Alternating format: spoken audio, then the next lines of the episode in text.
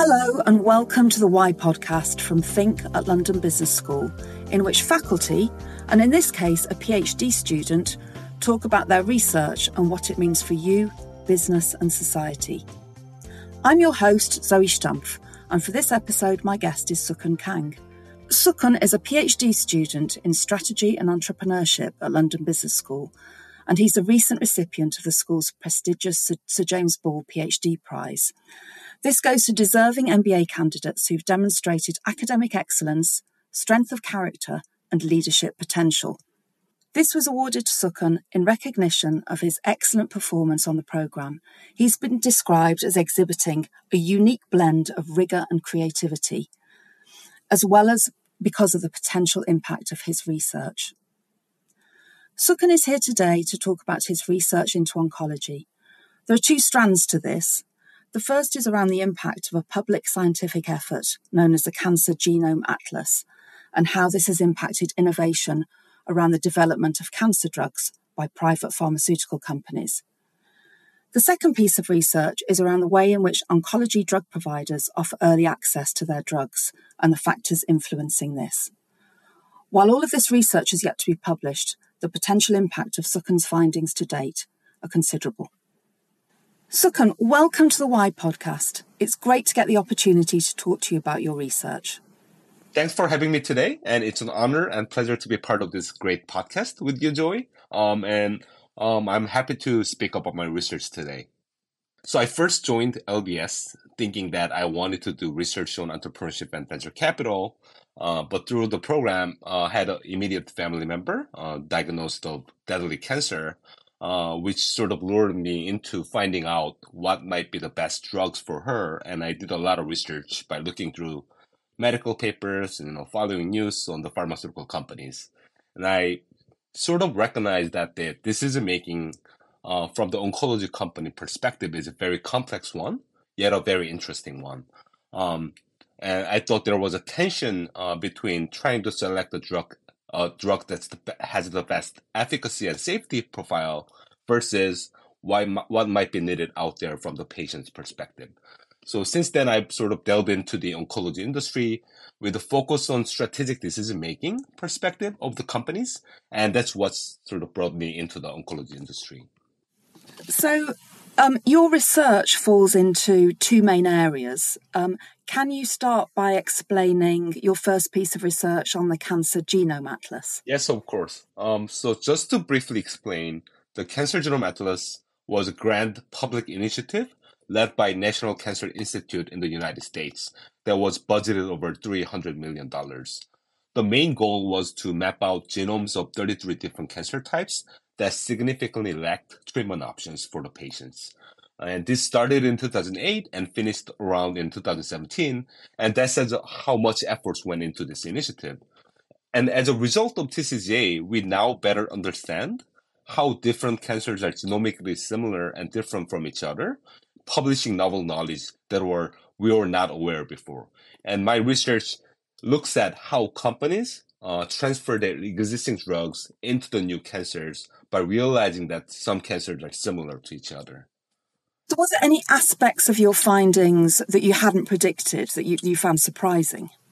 Um, yes and no. Um, no, because I know some of these findings had to mean something to companies because you know if you spend a few hundred million dollars, hopefully something uh, will impact uh, the R and D of the pharmaceutical companies.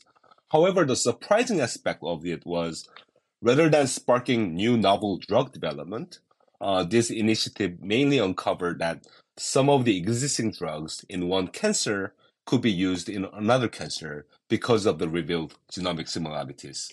That I think is the beauty of sort of public scientific initiative that are comprehensive and thorough in nature. Because if it mapped only certain subset of cancers, uh, we might not have unveiled those similarities across 33 different cancers. I believe some of the results were surprising to some of the companies too, because they might not have considered cancer A, which was seemingly different to cancer B, but now they recognize that those two cancers are underlying, similar underlying genomics wise.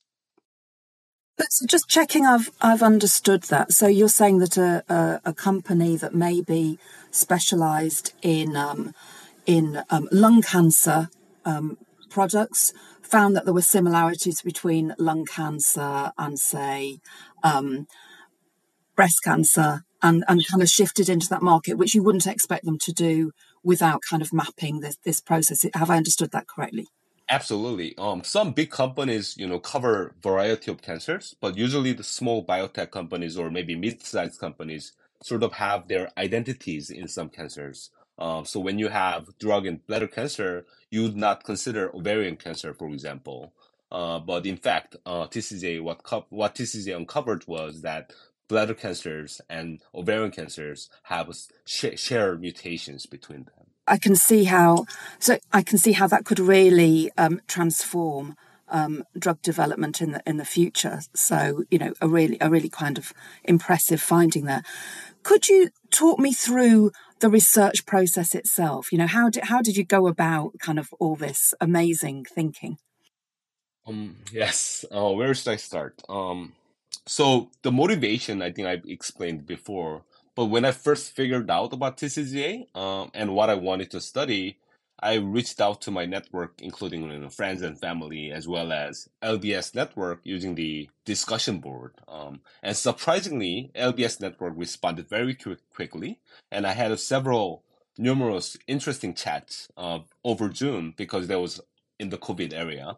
Um, and from which some of whom I still keep in touch with actually. Um, and during this first series of interviews, I figured out there's definitely something interesting here, and I formulated few hypotheses uh, using these interviews and by reviewing the current literature. And then I applied to a couple of grants uh, to the LBS institutions such as Wheeler Institute and the Institute of Entrepreneurship and Private Capital. And I was able to get my hands on the amazing data set uh, on those pharmaceutical companies. So after spending a few months to structure the data so that I can test my hypothesis, I was able to find some of the interesting results that I just explained, and which then I started to write write a paper uh, con- and also conducted additional data collection. And now I have a full paper that is ready to be submitted to a journal.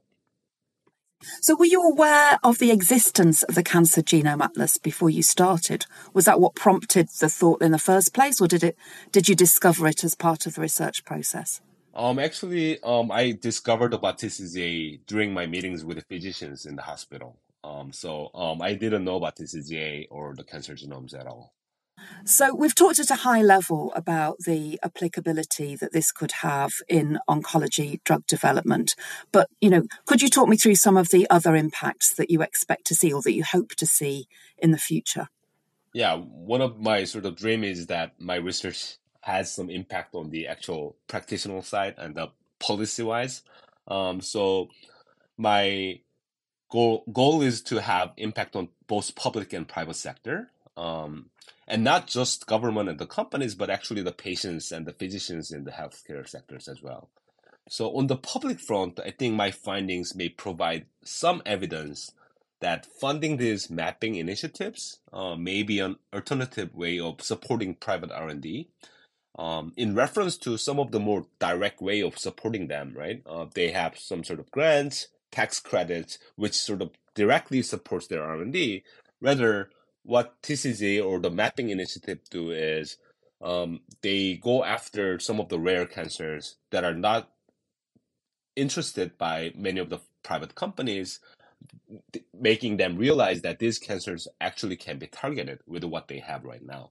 Um, so hopefully, this is somewhat more efficient way of um, using the tax money um, for the greater goods.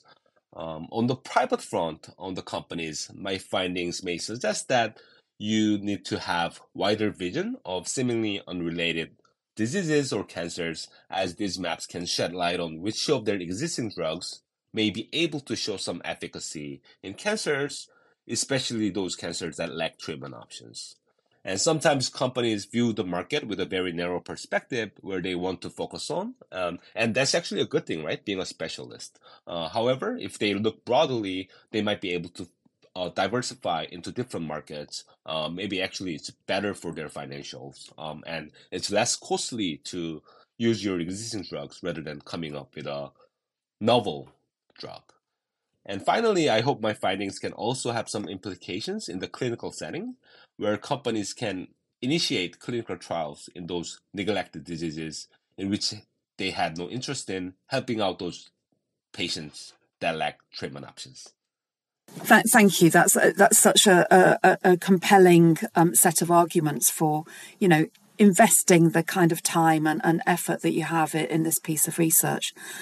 So it, it, seems to me that this research really proves the importance of cooperation and information sharing. Do you think that that, that landscape has changed as, as a result of COVID 19? And do you think the trends will continue?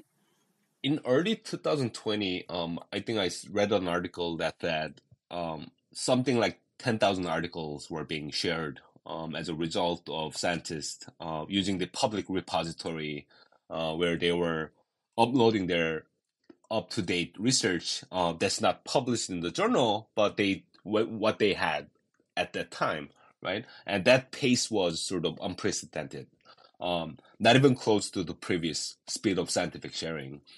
However, th- there's one caveat because the, because of the high speed and the high volume of those working papers being available, it was also very noisy, um, and it was hard to figure out what was right, what was what was yet to be proven.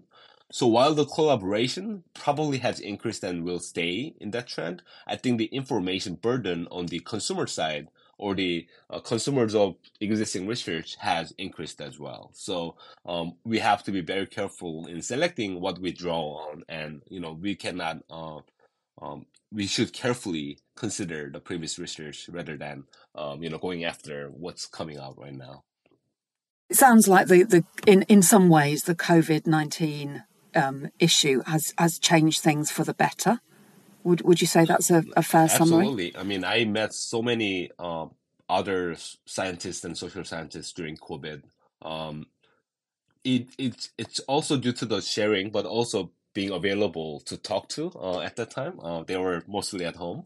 Um, and my other paper, the second paper that I mentioned soon, um, actually I collaborated with the faculties at Yale um, who was really busy during probably pre-COVID, but then they had a little bit of slack, uh, and then I was able to talk to them, and we started a research project during that area.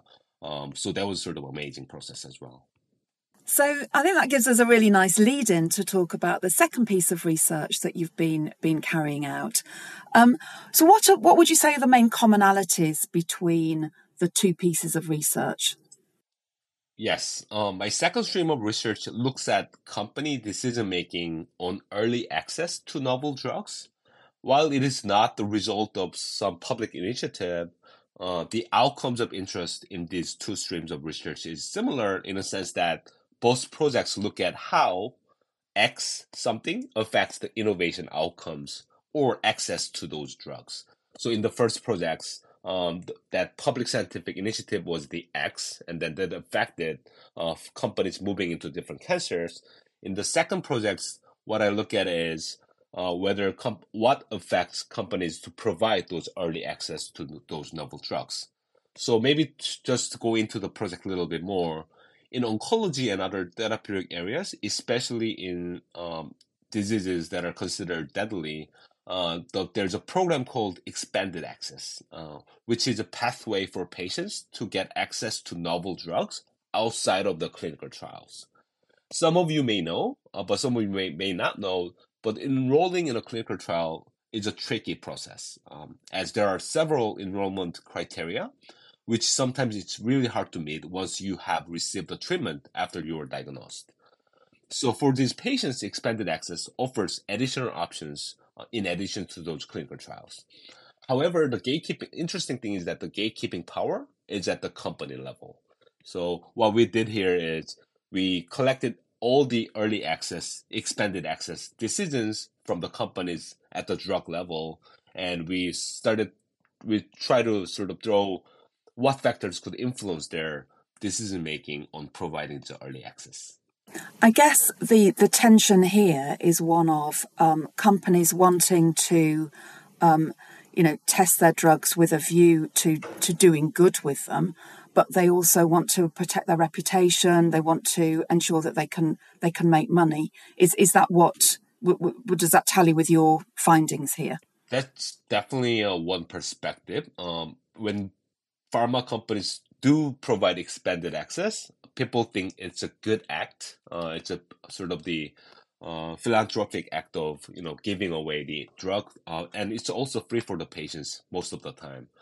So, um, however, um, because they have ongoing clinical trials, and when you, when patients come for expanded access, it's usually late stage, uh, meaning that they have ran out of options outside of the expanded access, right? Um, that means the safety event is very likely uh, in the case of expanded access. So firms can be wary of having a negative event before getting an FDA or EMA approval, uh, meaning that they could be they could view this as risky as well. What were the key findings of, of this piece of research? So this is very much work in progress, uh, but what we currently see is that companies that are front runner in their drug development technology is less likely to provide early access.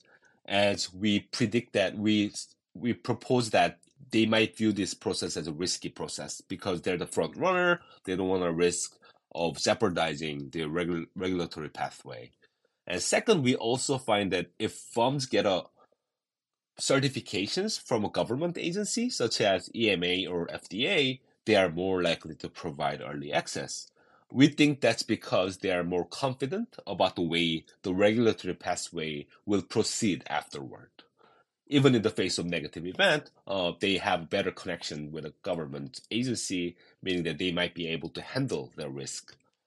Finally, we also find that the startups or the younger companies are less likely to pro- provide early access due to the resource constraint. Um, they are just not able to afford another human capital and the financial capital toward expanded access, which is not the main core activities at the company. So, what difference do you hope that your research will make? So, some people might say pharma companies are always evil and very profit driven and maybe some of that aspects is true. Um, but I think in order to say that, we really need to try to understand why they make such decisions. So with my research, we want to understand how they make decisions on this early access. It's one way to see whether they are really economically driven or even financially constrained. They want to do it, they just cannot do it.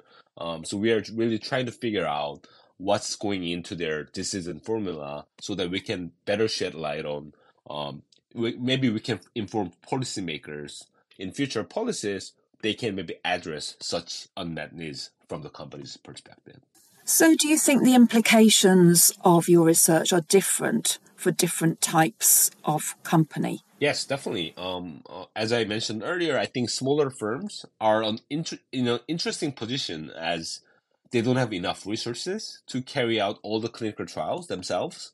But at the same time, they need to prove and show that what they have has a potential to be FDA approved or EMA approved, right? And some of my findings show that smaller firms are indeed constrained, and such constraint affects their decisions. So there's something government might be able to do, especially something like early access, where immediate need for the patients is also present. So if they can provide, actually, US FDA has started a couple of those projects, and it has not been very successful so far. Uh, but I think we are on the way to figuring out uh, what might be the best support for those smaller um, resource constrained companies. Thank you.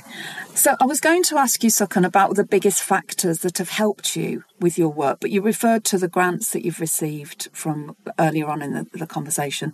Um, you, are there still other things that you, you could you'd like to bring in? I think the most important thing probably is the network that I have um, at LBS. Uh, we have amazing faculties in our department. My advisor Gary Dushnitsky and others who they were tre- tremendously helpful, and also other LBS faculties, right? Kamalini from operations department has helped me with some of the research that I have, and the research grants, as you mentioned, uh, like Wheeler and the Entrepreneurship Institute, and not to forget the Sir James Ball Prize. Um, they were all very helpful and instrumental Furthermore, I think reaching out to people outside of my net- network was also helpful. Uh, I'm stu- I'm a student and I'm gonna become a professor next year, but then I think I still view myself as a student. I have to keep learning uh, about the new industries and how they make decisions as managers. Congratulations on your on your new role as as professor. That's that's amazing news, and richly deserved. Um, so where do you go? Where do you plan to go next? Given that I guess you're going to be very busy in a in a a, a new job. Where where is it you're going to be working? Um, so I'll be joining UC Santa Barbara this summer. That's that's fantastic news. But given that you have those challenges ahead of, of being a being a, a professor, um, do you still have ambitions for these specific pieces of research? Do you, are, are there still things that you'd like to do with them? Um, both, both of my papers that I mentioned today are being prepared for a journal submission, uh, which I would like to get done before I graduate from LBS. Um, and as a, as a professor, I think you know I have additional burdens such as teaching and uh, providing services and um, etc. But I think I want to be even more ambitious, um, and that's sort of what I'm struggling right now, coming up with a grand research question for me. Um, and hopefully I have something, but at the moment I'm really focused on finishing out my current projects uh, that I described today. So do you, do you have a, a, a, date when you expect when when we can all expect to see these published and, and you know read the full pieces of research in their full glory? That's actually very hard to tell. Some of the publications take up to three to five years. Um, so hopefully my papers will come out before my results are still interesting. Um, hopefully sooner the better. Well, that's fantastic, and I, I um, I'm really looking forward to um, seeing the full versions published and and seeing the you know the, the on the ground impact that that your research will have, which I'm sure will be will be really really significant in the future. Thanks, thanks again, Sukhun, for making time to to talk to us today and to be part of the Why podcast. It's been a really, really fascinating conversation. Thank you. Thank you, Joey. Thanks for having me, and I hope to see you again and talk to you soon. The Why podcast is brought to you by the editorial team at Think at London Business School. Follow us here for more episodes or find us on iTunes or Spotify. For more faculty research insights, go to london.edu forward slash think. You can also sign up there for our free regular email newsletter to get updates on our latest publications direct to your inbox. Finally, don't forget to leave us a review or rating, which helps new listeners to find us. Thank you for listening.